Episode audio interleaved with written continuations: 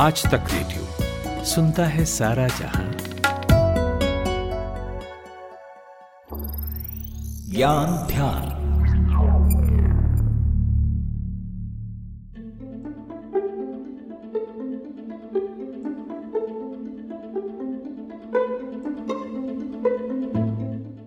पंद्रह अगस्त सन उन्नीस सौ सैंतालीस भारत आजाद हो गया, पर किससे? अंग्रेजों से। लेकिन हम कॉलोनी किसी वक्त डच के भी थे, फ्रांसीसियों के भी थे, और इन सब से बहुत पहले जहां से ये गुलामी का वारंट भारत के नाम लिख पढ़ दिया गया वो थे पुर्तगाली। वास्को डिगामा जो एक पुर्तगाली नाविक और व्यापारी था, वो करीब पाँच सौ बरस पहले चौदह सौ सत्तानवे में समंदर की खाक छानता हुआ केरल के कालीकट पहुंचा, और फिर अगले बारह तेरह साल में पुर्तगालियों ने गोवा पर कब्जा कर लिया। इसके बाद करीब साढ़े चार सौ बरस तक प्रत्यक्ष या परोक्ष रूप से इनका गोवा पर शासन रहा। नमस्कार, आज तक रेडियो पर आप ज्ञान ध्यान सुन रहे हैं। मैं हूं अमन गुप्ता।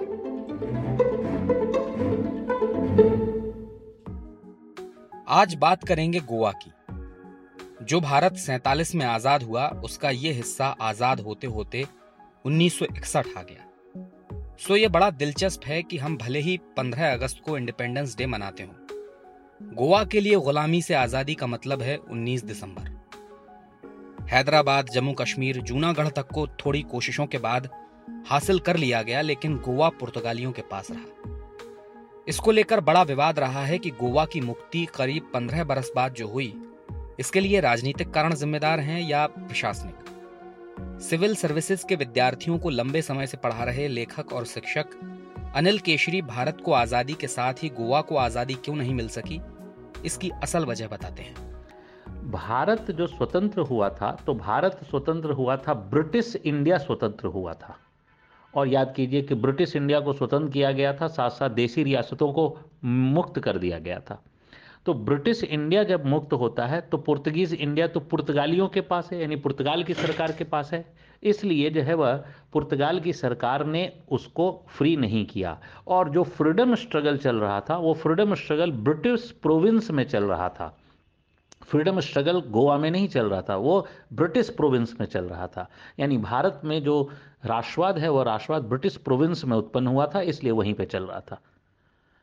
तो इसलिए गोवा में कोई आंदोलन ही नहीं था, गोवा में स्वतंत्रता की मांग ही नहीं थी, इसलिए जो है वह उसे पुर्तगालियों ने अपने साथ बनाए रखा।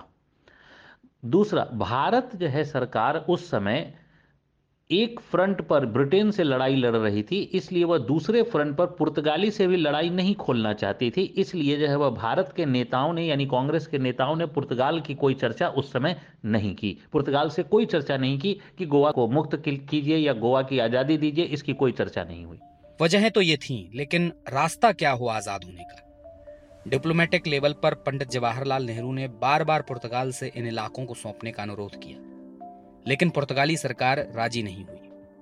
पुर्तगालियों का तर्क था कि जब उन्होंने गोवा पर कब्जा किया था तो India as a republic exist नहीं करता था, ऐसे में गोवा पर उनका हक हुआ।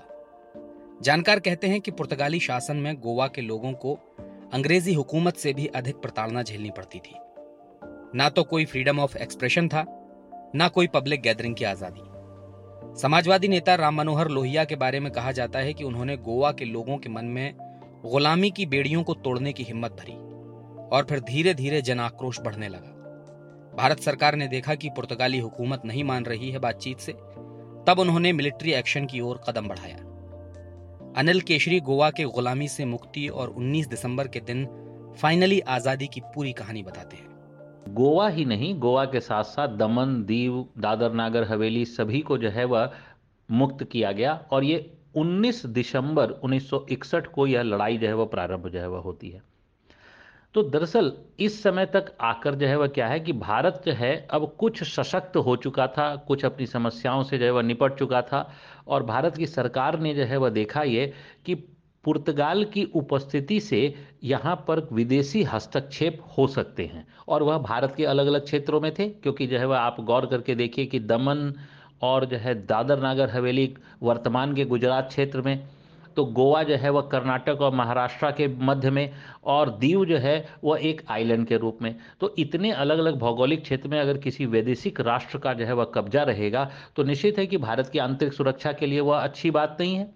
इसलिए भारत सरकार ने भी जो है वह इसके लिए अब प्रयास प्रारंभ किया। पहले पत्र लिखा, अंतर्राष्ट्रीय जो है वह स्तर पर भारत ने जो है वह प्रयास किए। ब्रिटेन और फ्रांस जैसे राष्ट्रों को अपने समर्थन में लिया। ब्रिटेन और फ्रांस ने पुर्तगाल को भी कहा कि जो है आप इसको आज़ाद कर दीजिए, लेकिन उसके बाद भी पुर्तगाल इस क्षेत्र को आज़ाद करने को तैयार नहीं था।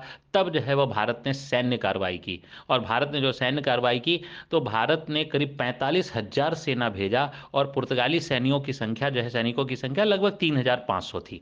निश्चित है कि तीन हज़ार पाँच सौ सैनिक और इधर जो पैंतालीस हज़ार सैनिक, तो वो बहुत सस्टेन नहीं कर सकेंगे।